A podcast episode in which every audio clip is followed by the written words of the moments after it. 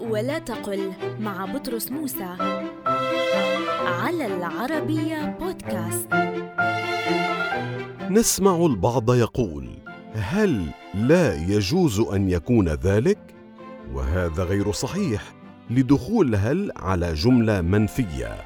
والصواب أن يقال ألا يجوز أن يكون ذلك أو كذلك؟ لأن هل لا يجوز أن تدخل على الجملة المنفية؟ وإنما تختص بالجمل المثبتة.